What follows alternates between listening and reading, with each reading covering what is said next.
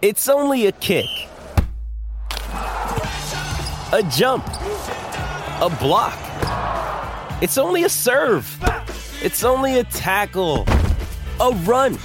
It's only for the fans. After all, it's only pressure. You got this. Adidas.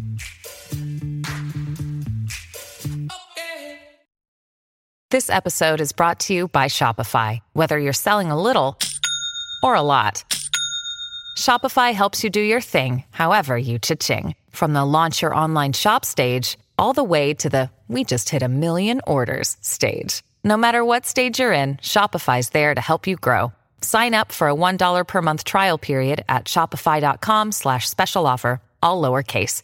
That's shopify.com slash special offer.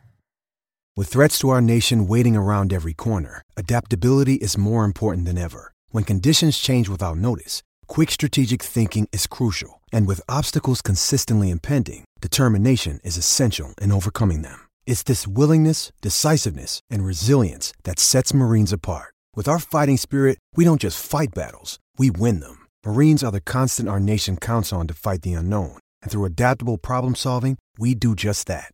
Learn more at marines.com.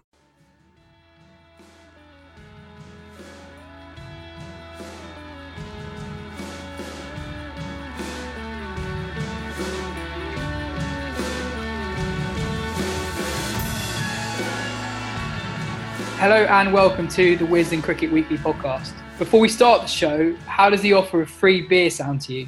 As a loyal listener of the show, we'd like to reward you with just that free beer. Thanks to our friends at Beer 52, the UK's most popular craft beer discovery club, you have the opportunity to sip eight free exclusive craft beers from all around the world. All you need to do is go to www.beer52.com forward slash wisden and cover the £4.95 postage fee, and the beers will be delivered straight to your doorstep. As well as the beers, you get a magazine and a snack as part of the deal. They send subscribers a crate of beer each month, and there's a different theme for the beers each month. You're able to pause or cancel the subscription at any time. I'm Yas Rana, and with me today is the managing editor of Wisden.com, Ben Gardner. Hello, Ben. How's it going? And do you have your Beer 52 beers?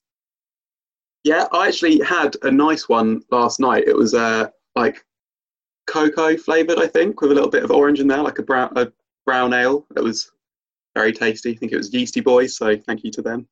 uh, uh, but yeah, no, that, that, that was very good. I've, if loyal, very loyal listeners of the, of the show will know that uh, I've had a sort of up and down thing with Beer 52, not not because of the, the quality of the beers or anything, but just because they were being delivered to my parents' house, and my mum was sort of trading them for eggs somehow, and I've now figured out actually how she has been doing that which is that people were going out and shopping for her because she was essentially shielding, uh, and uh, they wouldn't accept any money because it was like her friends, and it sort of becomes an awkward sort of like, oh, I can't, I can't possibly pay you. I couldn't possibly accept. So she's been just giving them my beer.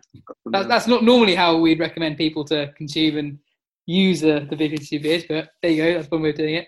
Um, anyway, the the countdown to the first test of the summer continues. We're now just three and a half weeks away from the first test at the Ageas Bowl. West Indies have arrived in the UK. Uh, the Sri Lanka home series against India has been postponed. That was due to start in, in June, and given the coronavirus situation in Sri Lanka, there was a possibility that that, that might actually have gone ahead. Um, elsewhere, the ICC have announced that there's no news yet regarding the postponement of the men's T20 World Cup in Australia and the women's 50 over World Cup in New Zealand in early 2021. But they have formally announced a raft of temporary COVID 19 regulation changes. This includes the banning of the use of saliva on the ball. If a team is caught doing this twice in an innings, they'll be given a five run penalty.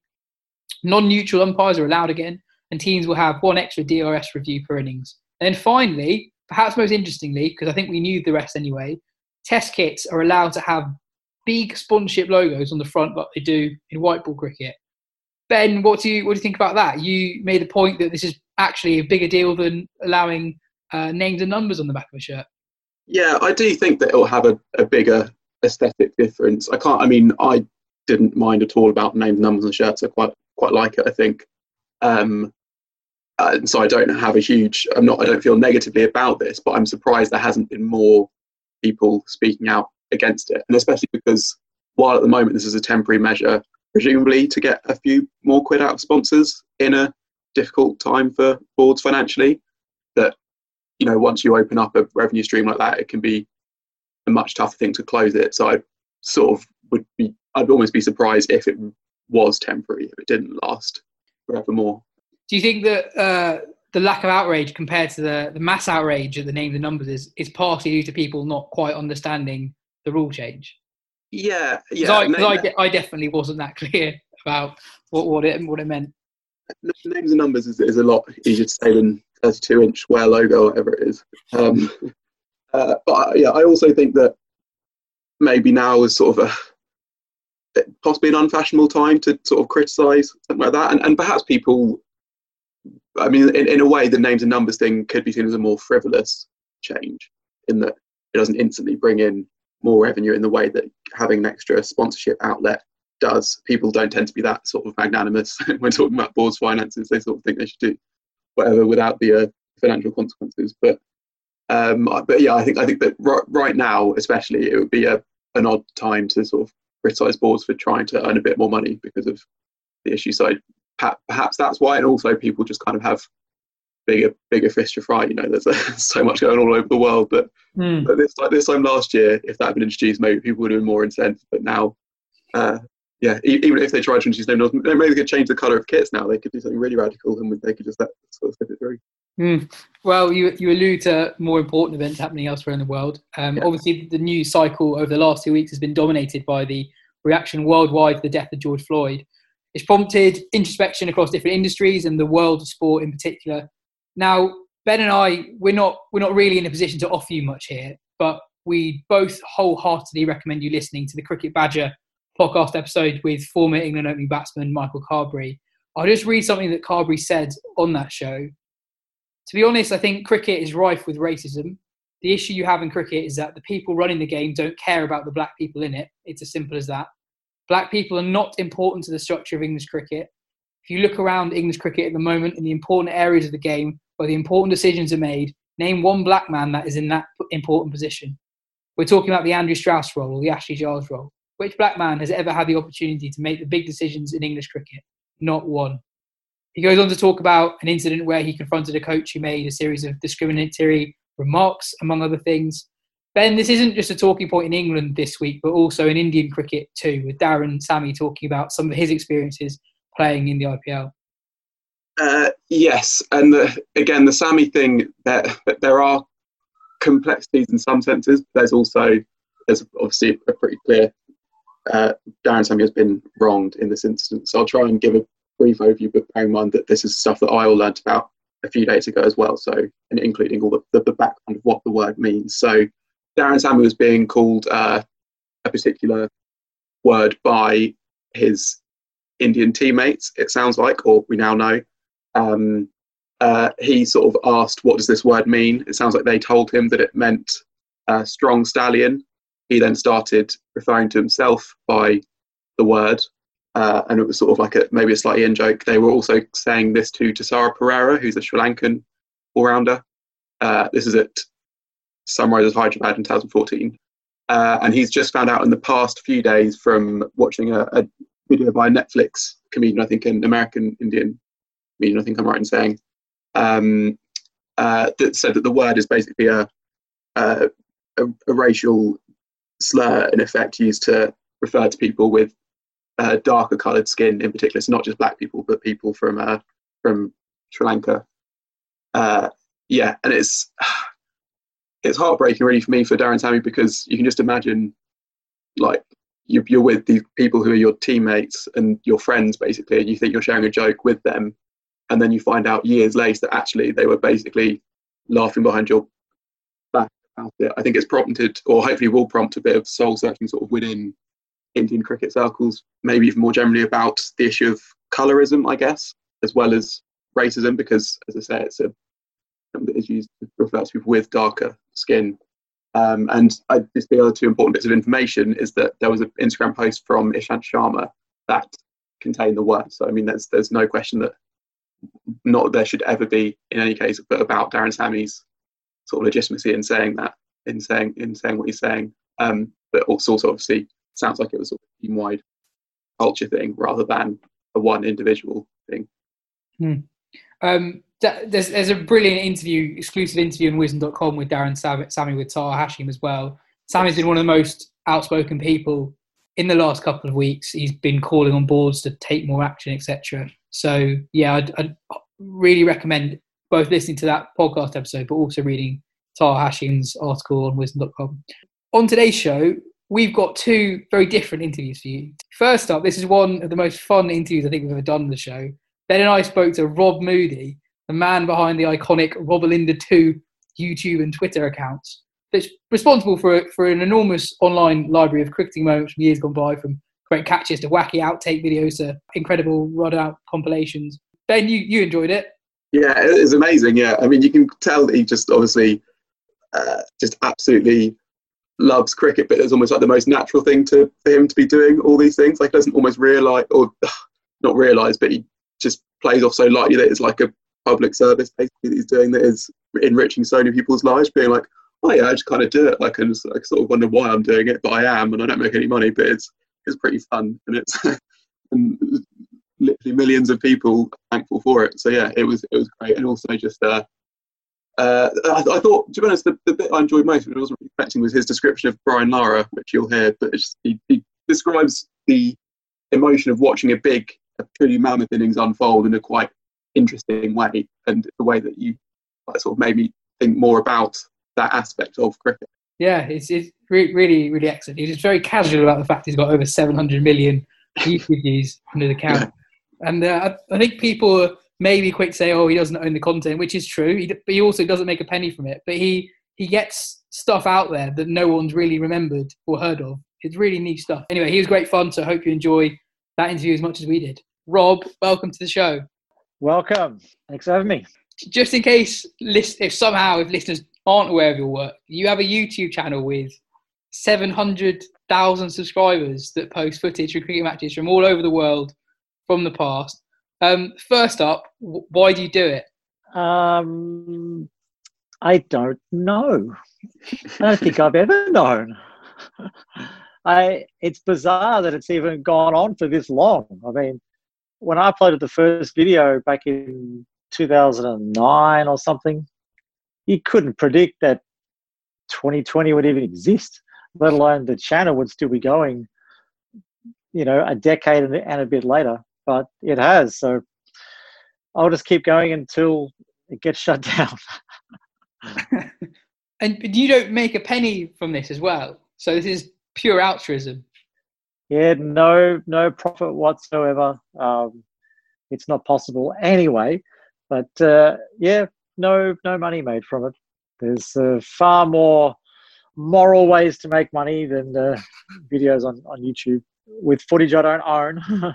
I think firstly, this is almost one of the most excited I've been to to interview someone like more than a lot of pro cricketers. It is like like it's almost I mean what got or at least kept a lot of us I think interested in cricket to an extent. I mean through our teenage years when you know you don't have a Sky subscription, it is like a, a really valuable way. And I think that uh, what what is tough to get across is just the the sort of how small or not not small but like how niche a lot of the videos are. You know, like it's a it's it's videos. What was the one from the county game the other day? The, from the one that Vish posted, teaching a hunter of it. England versus Kent. There was was one like I didn't even, yeah. I didn't even know that game existed, and you you're posting. It was remarkable to me. video actually. It was you had a one-handed National Stain stunner. Uh, Ed Smith was the batsman. Andrew Symonds was playing that game as well, and then Rob Key got out uh, for a, for a 52 ball 11 and got berated off the deal basically by Bob Willis on on uh, on commentary, all, all in all in two minutes. And there, there was also, uh, I think, Vithushan Ehantharajah writes for the Independent, uh, said that he could remember, I think he called it a Hall of Fame left arm wrist spinner googly, bowled by a part timer in like a the precursor of the One Day Cup in England, so the county game. And you you chimed in about half an hour saying like I actually have that footage. And, uh, and I didn't even know. I mean, people ask me for stuff, and I'm thinking, I can't do that. Are you nuts? like, why would I have this random delivery from a county match? I'm in Australia. How would I even have that footage? And so I had to search the archive, and I'm like, huh, I think I might have that. And then I look at it, I'm like, I don't even know how I got it, don't know when I got it, but I got it. So yeah, it's uh, I don't even know half the stuff I've got because you just tape everything whenever it comes on for the last 30 something years. You haven't watched every ball of everything and uh, you don't remember every ball of every match. So it's actually really fun when people out there on social media, they've got their own little memories, you know, from all these matches. And that's what's really cool that people do remember different things when they watch the same match, you know. And uh, so, yeah, it's really fun to go and find the footage. And it's even exciting for me if I've got it. I impress myself. And then it's, yeah, great to chuck it up for everyone to see because, uh, you know, highlights on the internet are generally just the same old stuff, you know, and heaps of the cool little things that people, you know, recall from 20 years ago, then they didn't make it into the highlights of that test or one day. Uh, it'll be something random that you only will see if you watch the full game. And if you taped it, that's the only way that it would be able to be seen 20 years later. So that's what's really cool. It just just makes me happy that I took the time and effort to record the full matches when I could, rather than just the 20 minute highlights, which you miss out so, so many niche little cool things, which is predominantly what I've uploaded over the years. So how um, how much have you recorded? I get asked this a lot, but it's a lot. I mean, I don't even know. I mean, uh, um, uh, there's a lot, you know. Of, I mean, everyone everyone knows the numbers. I mean, I've said them over the years. I mean, I've got about thirty thousand DVDs. It's about 120 terabytes of footage, probably more. I don't know. I haven't actually counted up all, all the hard drives because they just they just increase all the time. And then I've got a few hundred tapes still from the, the 80s or or 90s. Um, but yeah, it keeps growing. There's there's a a Twitter interaction that I saw you have today that I think maybe sums up possibly a, a certain aspect. So you uh, you tweeted, spent the last few days watching Brian Lara's 400 not out ball by ball. Time well spent. Uh. Love my archive. Then the hard times emoji. Someone replied saying like, "Lusting for punishment. One of the one of the most boring innings ever. A dreadful game of cricket." And then you, yeah, I think that's right. well, it wasn't exciting for most of it. I mean, when you're watching any innings, I mean, we've all watched an innings that gets to 100 to 200, but then it, there's a certain point in that innings because not every innings gets to 200 even. So when something gets to about 220, 230, and it's still got lots of time left, at some point, your mind goes to it, the commentators go to it. You could cook it to 300 today. so there's a certain point in the commentary and everything that it's like, he might get to 400. And when do, on earth do you think about that when you're watching cricket? So that's what was really cool when, when the discussion in the commentary and the whole vibe of the match, the match was secondary. All of a sudden, it's like, I think some, you know, the guy's going to bat and try and get to 400. And that's just never a situation in a game that you ever come across. um, and that's really cool. You know, I mean, we've seen, you know, guys like Mark Taylor get 334 and Clarke get the big 329. Warner got the 335. They all could have gone on to 400. They just declared early to make a game of it. I mean, Mark Taylor could have batted for seven days on that pitch uh, in, 98. Um, so, yeah, it was interesting just to, to, to witness the build up to, you know, breaking the, the Hayden 380. And then it's like, once I got to that point, it's like, all right, if you've got the 360, you're going to the 400 if you can. Why on earth would you stop then? So, yeah, the buzz around the ground, the excitement. So while in the end the innings was, I say useless, but you know, drawn match, flat Antigua wicket as always. Um, yeah, and it's not like everyone around the place is watching Lara's innings in full all these years later. So I thought, what a cool thing to do, you know, to watch the whole thing from the start what, to finish. So yeah. What scares me a little bit is just the thought of how much cricket you've watched and how much time you spent watching it. So the other day we tweeted out something on Anthony McGrath keeping wicket for England at Lords, and someone replied yeah. tagging you, saying, "Oh, Robelinda2. Have you got the footage in this?" and you replied quite quickly saying, "Yeah, yeah, um, Stewart was off the field, got hit on the head by a Giles delivery." So, like, how, how many like whole days of cricket have you just watched that haven't uh, led you to posting anything? Um, and and also, like, what does your family think about all this? Well, uh, I don't know. It's all surreal for me. I mean, for me, I don't even think about it. I mean, it's you know, I do have a life. People just assume I'm some crazy cricket guy, but it just comes across like that. uh, my family, uh, well, I mean, my kids are 13 and 11. I mean, they've basically grown up with YouTube, you know. Um, and they've all got their own little channels, you know. But kids always do, you know, posting up dumb stuff. If, if it's not to YouTube, it's to TikTok or something. And uh, so yes, so I, I I'm the only one of the dads of, of all the my kids' friends that actually has a, a, a channel that gets views. So you know they they all think that my son's lying. He says, "Oh, my my dad's got 700 million views," and they're like, "No, he doesn't." Because you know kids lie and brag about stuff and exaggerate at school. so that that's pretty funny that uh, you know uh, yeah, no one says anything about any other aspect of my life. It's just the fact that I've got this YouTube channel. So, yeah, for me, it's just weird because I don't even think about it. When, when, when Yaz said this is scary, it reminds me that what, what scares me sometimes is just the thought of all of this being lost, basically. Not in terms of, presumably, you keep the archive safe, but in terms of uh, how, I guess, the, the boards who technically own these rights, even though they don't, they don't even feel uh, feel about it? And was, am I right in thinking that at the start of lockdown, when the IC launched their the Vault, that it sort of came pretty yeah. close, kind of all, all crashing down? Then, what's I guess what's the closest it's come, and how how secure do you feel it is, kind of right now? Oh, it's it's literally teetering on the edge of complete obliteration all the time.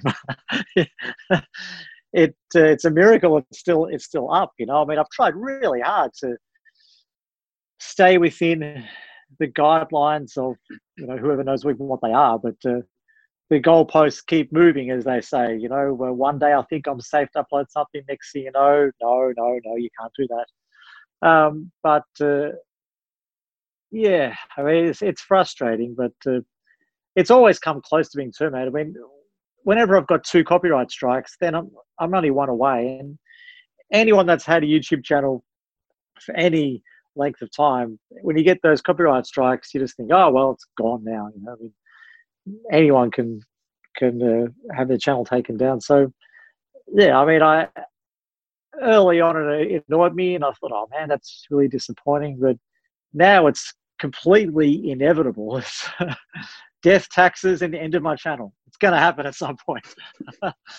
um, so all I can do is keep clearing out the videos that whatever copyright holder says are infringing and just keep it up as as long as I can. But you know, it's easy to download someone's channel now. So I've done it about ten times. So um, it's not like it'll actually be lost. What will be lost is the continuous, you know, uploads of random stuff that I that I've still got sitting there. There's yet to upload. I mean, I've I've got a folder which is about I don't know uh, probably about two or three terabytes of just random small things that I've just found over the years. They all just go in this folder and I just put them up, you know, over the last 10 years. Whenever I find something cool in a match or an interesting thing, I chuck in the folder.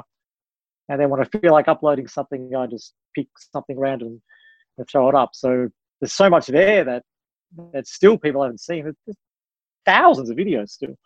Um, so yeah, just have to keep uh, being a good boy and uh, not uploading anything bad.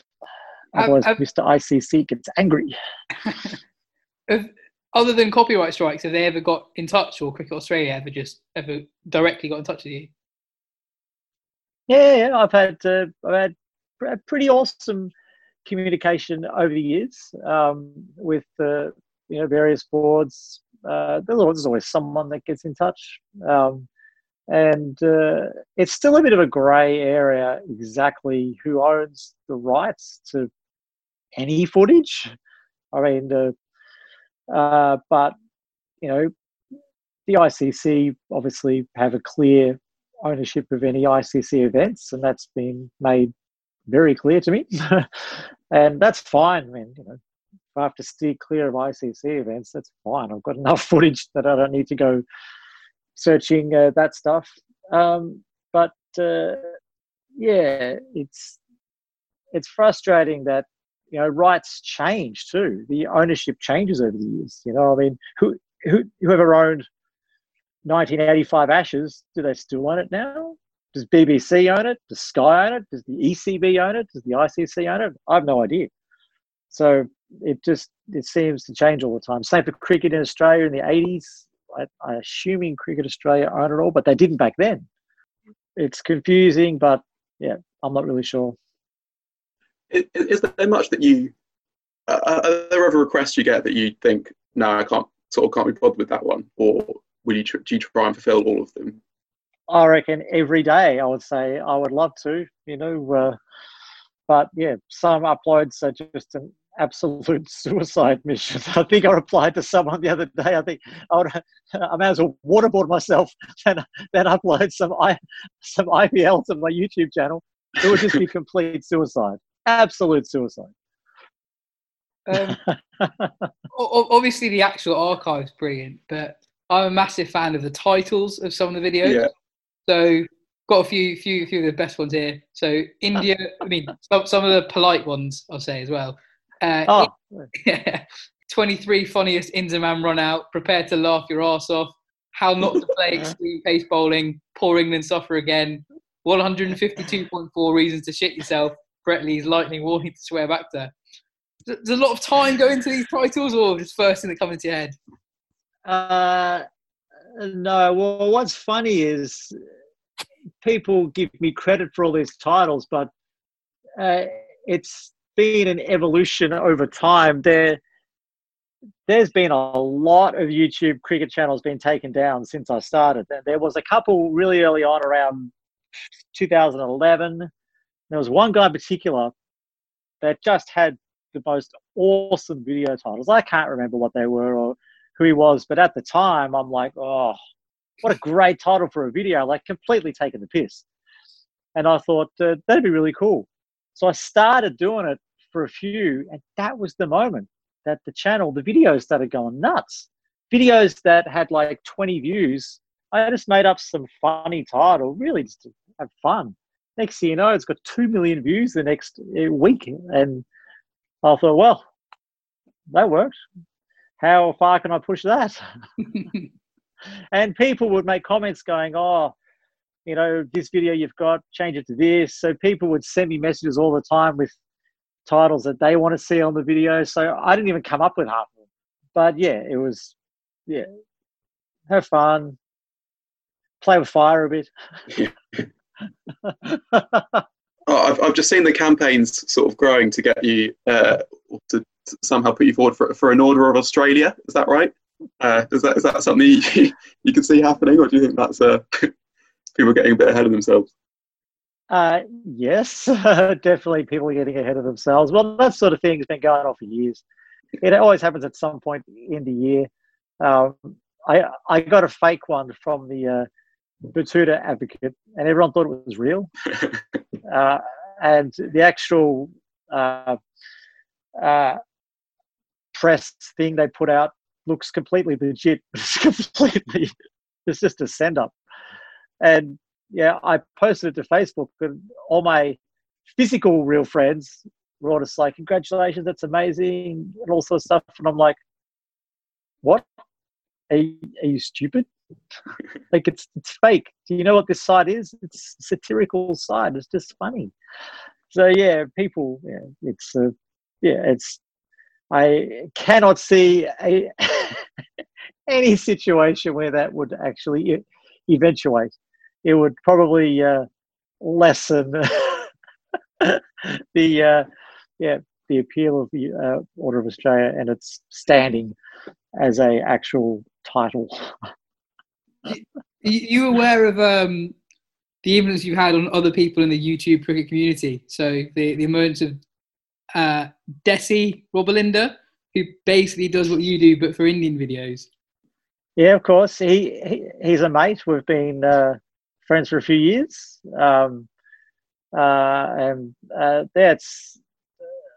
I, he asked me if, if he could do it. You know, in the end, he said, "Oh, can I change my Twitter handle to this?" And I said, "Yeah, go for it." You know, there's uh, no problem there. But uh, yeah, it's uh, that's pretty funny and yeah, flattering. Yeah, so it's like it's the start of a new brand, the the Robelinda brand, international cricket brand. Um, recently, you you you gained uh, or you you created a bit of a, a, a Twitter storm. So you posted an amazing video of all the 104 runouts Steve Waugh was involved in throughout his 19 uh, year long international career. Um, and that and that that started something. Do you, do you explain that? Yeah, well, that was just that was just something that you can't predict. You know, I mean, uh, well, it started when Cricket Cricinfo posted the the tweet that showed he was involved in the most runouts in cricket history, which I instantly was triggered because I love Steve Waugh. And I thought, are you kidding? Like someone's made this up. Uh, it's got to be Inzamam, surely. Surely, it has to be. Um, and uh, I argued for a bit, and I thought the only way we're going to know is if someone puts up a, a video of all the runouts. And even as I was thinking those words, I'm like, yeah, someone. I thought, yeah, it's going to be me. and I thought, I just need to.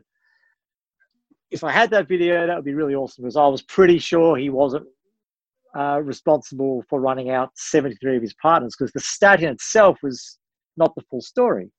Um, and the few that I thought of in my head were ones where Steve Waugh was at the, the non striker's end and the batsman called for a single and he got run out. It was his own terrible call. And I thought, I wonder how many of those there are. So I started to do a few and yeah, just went down that rabbit hole. and I thought, I, I got about halfway and I thought, oh, this is pretty cool. Like, what a cool video to put out there. You know, that's definitely not something you see very often. And I thought I'll, I'll just go all the way and get as many as I could. I, I didn't quite get them all because there's some footage which is just impossible to get. Um, like Australia's tour of India in 1986 or seven. It's just impossible. But I got most of them, so 95% of them. Uh, but the intention was to show that he wasn't the culprit for the runouts. So, but little did I know, a certain king of spin was waiting at home, drinking his uh, own brand gin, and he got on it, and then it just went nuts. And then, yeah, everyone thought I was this massive Steve Waugh hater, and I still can't shake the tag. People think I really hate him, and I've got this vendetta against him. It's, it's like what? And then, yeah, all the news agencies picked up on it. So I had like a 24 hours of fame thing, but uh, that was just crazy. But uh, still, no one actually, or not, some people looked at the video and actually went to each run out and saw how many he actually wasn't responsible for. And it turned out that I was right. The video did justify my initial thoughts that he wasn't responsible for burning all his teammates like everyone initially thought. And just finally, what do you do when you're not uh, putting all of cricket's history onto YouTube? Um, well, I'm sitting in my guitar studio right now, um, and that's what I uh, mostly do: play guitar and teach guitar, um, and uh, travel the world on cruise ships with my band. So that sucks, but um, yeah, that's what I actually do most of the time: is play guitar and uh, teach it and play it around Australia and around the, the world on ships, which is tons of fun. Awesome. Um, well, thanks, Rob. So, thanks so much for joining us. I mean this sincerely. I think you do a public service for all cricket fans. Genuinely, this is stuff that no one would ever see if you didn't put it up there and maintain the channel. It has been fantastic, and particularly during lockdown. Thanks so much. It is my absolute pleasure. I'm glad everyone enjoyed it. Cheers, Rob. The other interview today is with Scotland's Calum MacLeod. two years ago this week, Scotland beat England in an ODI in Edinburgh for the first time in their history. It remains England's only series loss, if you can call it a series, in the last three years. And while it wasn't quite a 100% full strength England side, it did contain eight future World Cup winners. MacLeod was one of many Scotland stars that day, scoring a quite brilliant 140. Um, but Ben, obviously the win was amazing, but the context and timing of that win made it all the more memorable and significant for Scotland. Uh, yeah, it did. So I, about what four months after they had been knocked out of the of the World Cup qualifier in pretty heartbreaking fashion. So uh, you'll have the stats exactly. But I think they were they 104, 105 for four when against West Indies, chasing about 200. I think. Yeah. When uh, their Richie Berrington was given out LBW, and it was not not a good decision essentially, and there was no DRS in use for the qualifiers, sort of unusually for otherwise ODIs and IC events. Uh, and then uh, what 15 runs later, so it was 120 for five.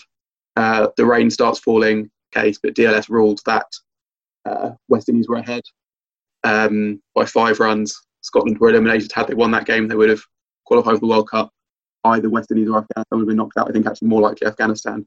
Five runs and a and a sort of a, umpiring decision of, doing that. And uh, the, so the, the thing for me with with this, so it was four, four months later, and the as a team with fewer resources, these kind of sort of shots don't come around very often, and when they do, so Scotland have something of a golden generation. I think you'd say players, and they obviously planned really well. They sort of set their whole sights on it. But going to that game with West, West Indies, you would still be backing West Indies almost kind of no matter how good Scotland are, and to to sort of to grab that chance so like wholeheartedly and play about as well as they could have and come so close and for it still not to be quite enough and it not really to be your fault. And then four months later you get to play the best odi team in the world uh, also happen to be your kind of oldest rivals across all sports. And you uh, you manage to channel that kind of anger and frustration into just basically the perfect performance. Uh, and just just an utterly kind of joyous occasion basically. Like everyone who was there i wasn't unfortunate but just speaks of it as being basically just the, the most fun game of cricket they've basically ever been at. Um, yeah it was it was it was i remember the other thing for me is that the bowling performance often gets lost. So obviously mm. Calum MacLeod's innings was, was brilliant but i remember talking to regular guest of this show phil walker at the halfway stage and our kind of assessment was well that was fun but england are still going to win this. And uh, and yeah they just held their nerve absolutely brilliantly yeah it's one of my favourite ever cricket matches. genuinely in the same bracket as England's World Cup final win. Partly mm-hmm. because I guess they don't show the highlights as, as often, so it's, it still feels quite new when you watch it. But I remember I was playing a game myself that day for a Scottish team, and no one was really interested in our own game. And I think we had a run chase that was going pretty badly, but but reasonably close. But no one no one cared. Everyone was huddled around an iPad watching the closing stages, and everyone, including all the English people, went crazy when the game won. They were so so happy, and it also also um, provides one of one of my favourite cricket stats, which is that the Scotland cricket team beat England as many times in the 2010s decade as the football and rugby team combined, which uh, yeah. I think is very good. Um, anyway, here is that interview with MacLeod. It's now it's now two years on from that win over England. What what are your main memories from that day? Not just beating the world number one ranked side, but beating the old enemy. The memory that sticks with me the most, and the memory that when I see it still gives me, it was replayed a little bit yesterday because obviously it was two years exactly. Um, is is the final ball, the, the goosebumps, the, the pitch invasion, the passion, the, the, the excitement that there was for the game of cricket in Scotland. It, it kind of goes under. You might have seen it when you were you know in Edinburgh. It, it kind of goes under the radar how big cricket in Scotland is. Is is there's a big following for it, and I think when when we get the top teams there and when we give them good games of cricket, and obviously it relies on us playing well, then there's such a passion for the game. And to, that final moment where Safi got the last wicket, and the eruption of noise from the crowd and the way they reacted in the pitch invasion, I'd never seen passion for cricket like that in Scotland. So that moment there is the moment that I remember that and sitting sitting after the game with the guys who'd won the game, but also some ex teammates. Um, Fraser Watts, for example, who who came into the, who when I first came back into the squad as a batter, he helped me a lot. He's been retired a few years, but he was just as just as happy for us, and you could tell that we were. It was it was just so nice to share that moment with with some some players who'd helped the squad along the way. Did you ever think that that kind of performance was possible? Like when you first played for Scotland, what over ten years ago now? Yeah, um, I was probably probably slightly different when I was when you're 17, 18, When I first made my debut, you you think you're going to perform like that, and as a fastball, I, I when I started, I think you just think that's what you're going to do because you you don't know any different. You've got the naivety of youth, don't you? Um, I th- I think it might be a little bit harsh in Scotland teams of seven, eight years ago when I came back into the squad as a batter. I, I don't think we would have had that belief. Um, maybe even three, four years ago, it would have been, or might have even been, yeah, before years ago after the 2015 World Cup. Uh, 2016, we didn't have a great year. We lost some games we should have won. Um, and I remember uh, Grant Bradburn and Kyle, uh, Grant, who was coach at the time, and obviously Kyle's captain sat us down and just said, look, we're, we're losing too many games we should be winning. Um, why are we losing them? What we're doing? How are we going to train differently, or how are we going to prepare differently, or what we're going to do as a group to get away from from always fighting back in games or getting close to winning but not getting over the over the line. So we we made a conscious effort as a squad to to change our mindset a little bit to to almost want teams to come and play well, so we'd have to play better to beat them instead of hoping for them just not to play that well. Um, I remember that being quite a big change in mindset. So we knew we are up against an England team, or whether it was Sri Lanka a couple of years before, or Zimbabwe the year before, which was our first one against an ODI member, uh, full member. Um, we we wanted them to come and play well, but we knew that to beat these guys, we're going to have to play even better. So, was were we confident that we were going to beat them?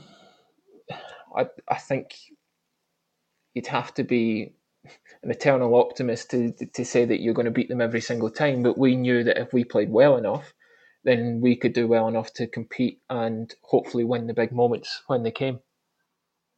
I mean, eight eight of that England team ended up winning the World Cup one year later, four of the five bowlers used by England that day now world champions, and three of them played in the final itself. What was your collective approach as a batting lineup going into that game? Because you basically never took your foot off the gas for the whole 50 overs.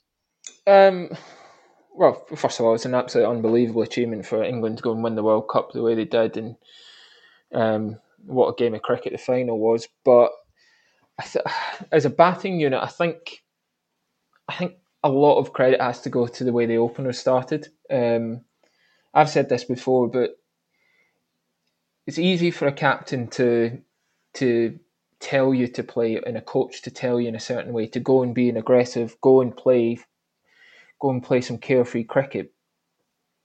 But it takes it takes a different sort of person. I think Morgan's done it well with England in the way they play, but I think Kyle's done it especially well with us and leading from the front and saying, okay, we're going to play this aggressive brand of cricket and this is how we're going to do it.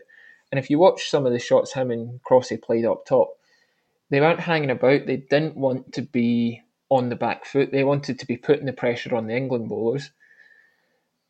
And that kind of set the game up. Obviously, we lost two quick wickets when um, Kyle and Crossy got out, and then Berra and I had that small little partnership just to get us back on. But even like you don't want to see somebody get out, but even Berra's dismissal was probably an indication of how we were looking to play. Um, I think in Scotland teams of the past, if I think he got thirty nine, look at this might it might be harsh in some Scotland teams have played in. If, if there would have been a time where we would have tried to get fifties there and just put a score on on scoring the on the scoreboard so we could mm try and challenge. Whereas we didn't have any thought of that. Um, he he tried to plunk it over his head for six, and he got out doing it, and it just showed the intent that we were willing to play with. Um, all the way down to Leaskey coming in and hitting his first ball for six. Um, even though he told me he was going to try and get me back on strike, which which was quite which sums Leaskey up a little bit. But um, I, I just think the whole way through was set up by the way the openers did and the confidence that we then gained to okay, this is what we said we're going to do. Let's go and do it. But it's it. I, I don't know how much you follow associate cricket or Scottish cricket, but it's it's a way we've try, been trying to play. Um, because you look at the way the trends of world cricket are going, in 250s no longer an okay score unless it's a World Cup final or it's a, it's a green wicket.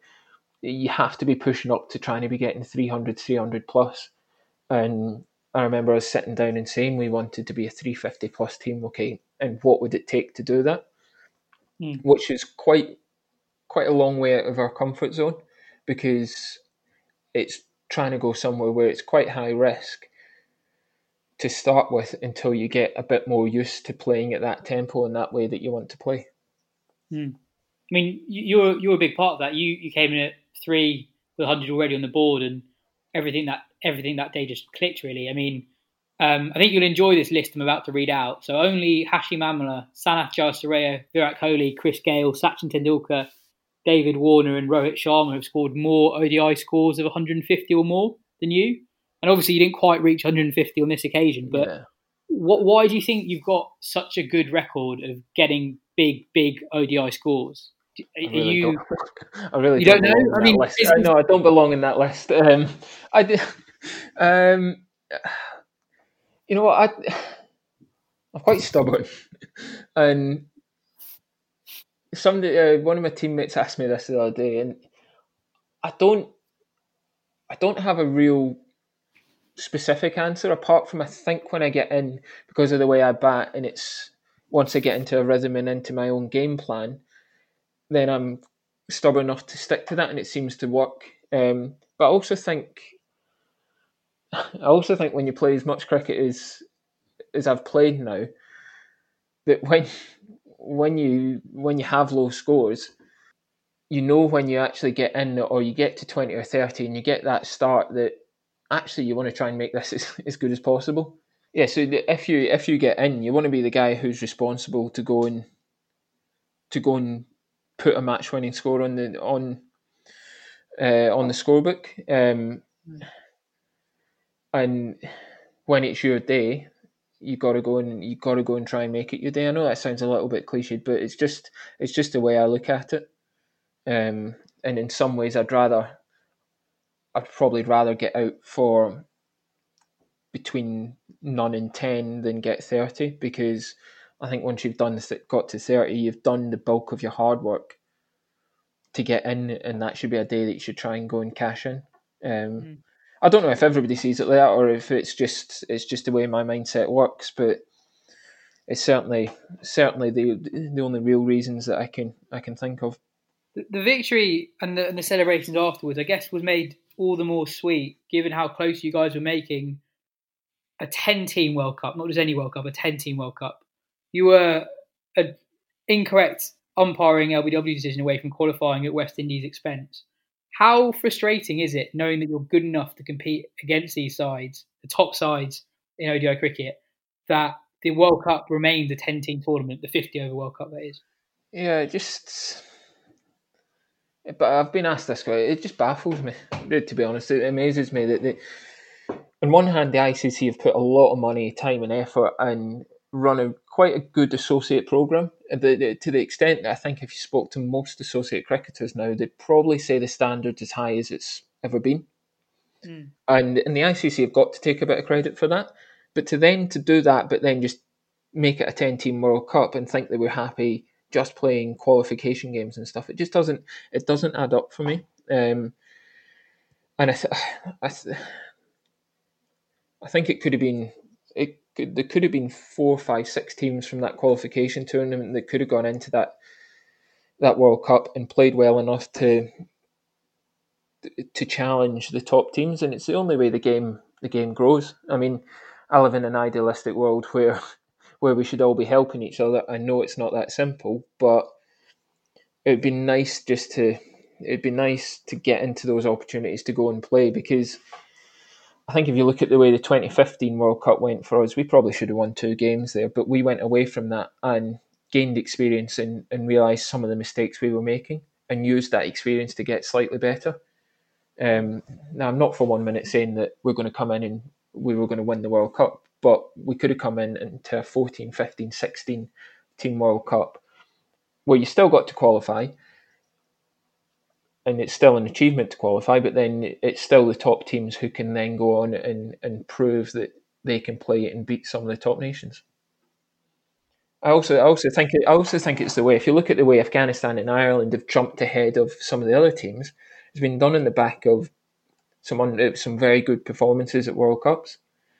Now, if we don't, if we don't have those opportunities, then it narrows it narrows our chance to take that next step to become a full member which is ultimately what we want to do. We want to we want to see an equal footing where we play more cricket, because I think the team and the game in Scotland would benefit from it, and I, th- I think we've shown in some of the games we've played that we are good enough and we can beat these teams. It doesn't mean we're going to do it every game, but just those opportunities to show it more would be would be appreciated. After the win, you said, hopefully we can use it as a springboard to kick Scottish cricket on. Hopefully, it's a clear message to everyone watching that associate cricket is strong and Scottish cricket is strong. You don't just know how it's going to pan, pan out. We've been crying out for more cricket, and hopefully, you always get the sense that sense before that teams might add this game on. Now, I hope that it can be the catalyst that teams want to come and play us whenever they're over in the UK, and we can have more weeks and more series like we do this week. Since that game, we've only played two ODIs against four member countries, two rain affected, very narrow defeats one against Afghanistan, one against Sri Lanka. Has it been the catalyst that you hoped for two years ago? And if not, are you surprised that it hasn't been? I think that's such a tough question in the current in the current climate. Obviously, this year it's it's been completely unprecedented and nothing we've ever seen. Um, we were due to play New Zealand and Australia, uh, which would have been some marquee games. We had Afghanistan twice last year, but it was rained. The one was rained off. We had Sri Lanka twice, so that would have been four, and then the World Cricket League as well. Um, I, it's tough to, and then potentially the World Cup at the end of the year. So hmm. it's tough to know quite where we're at because of the the circumstances the world's in at the moment. Um, I think who knows how it would have gone if we'd been able to play Australia and New Zealand this year and continued to do well. Um, I think some of the quote you just read out still run, uh, still reads true, which probably probably means we're not quite where we want to be. But it does, it's not just going to happen over overnight or over one over a over a year or on the back of one performance. It's, it's got to be something. Um, that we that we build on when we're given those opportunities. I think the Afghanistan game last year was an opportunity missed because I, I, feel we could have won it.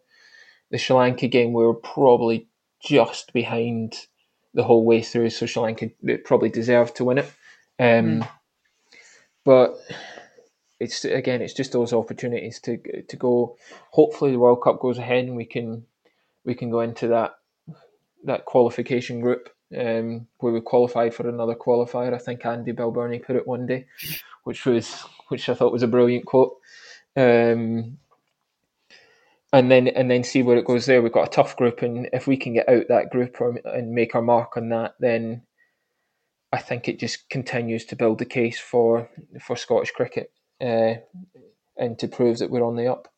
Because you have so few opportunities against full member countries, that that pressure to perform in those very few instances is almost unfair in a way because it's quite hard for to like capture the public imagination in the way that you did when you beat England, and you only really get a couple of opportunities a year.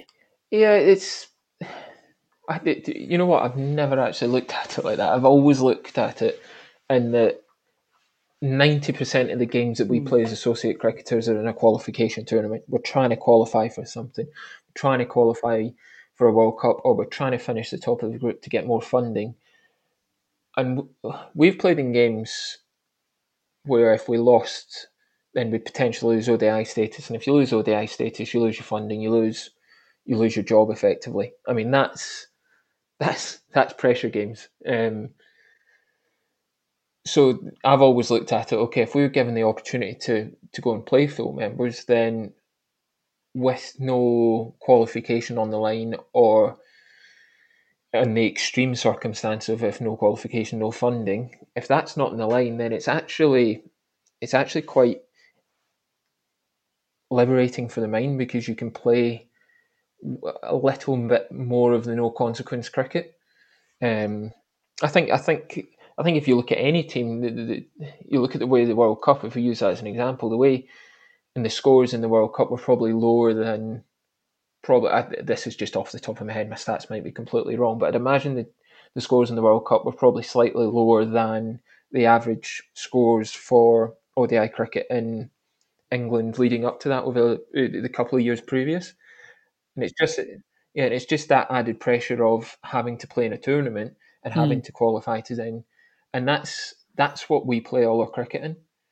So you can see why when we we don't have that qualification tournament or we're given the opportunity to go and play almost a not free game. Free game is completely the wrong word, but uh, a game where we can we can play w- with relatively low consequences if we lose. Um, then how that would help our mindset and how it would help us to play in the way that we did. Journalist at the Telegraph, Tim Wigmore, said on Twitter yesterday that there should be a four or five nations tournament at the start of each summer with England, Scotland, Ireland, Netherlands, and maybe a, a guest. How much of a difference would it make for you and for, Scot- for Scottish cricket if a tournament like that existed?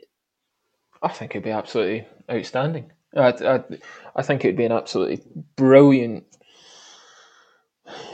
brilliant tournament to be involved in. Um, again, England England are so busy with their with their tour programs. It would be, and now the Dutch and the Irish are busy. It, it, but if we could find a way of fitting it into the, the schedule, and I think I think a guest team's brilliant. Whether that's a team from Europe who are who are lower ranked than us. And again, I live in the in my own little ideal world that I I, mm. I think is is Scotland. We should be helping the teams below us as well. Um, some of the some of the smaller associate nations because we can't always just be looking up. I think we've got we've got a duty to help teams uh, below us in the same way that I think the full members probably have a duty to the game of cricket to to keep growing it. Um, and I think a tournament like that would, and to have it each year, where it would start to mean a little bit more each year. Um, I think it'd be great for for cricket and all.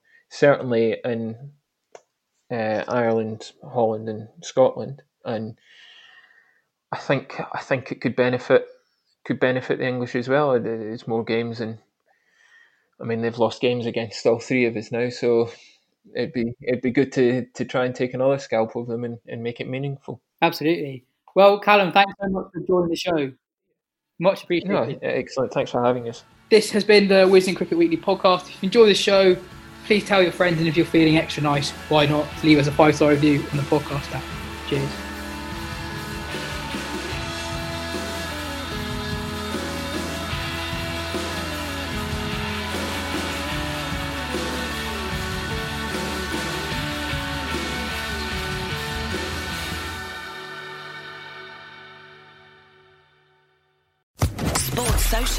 Podcast Network.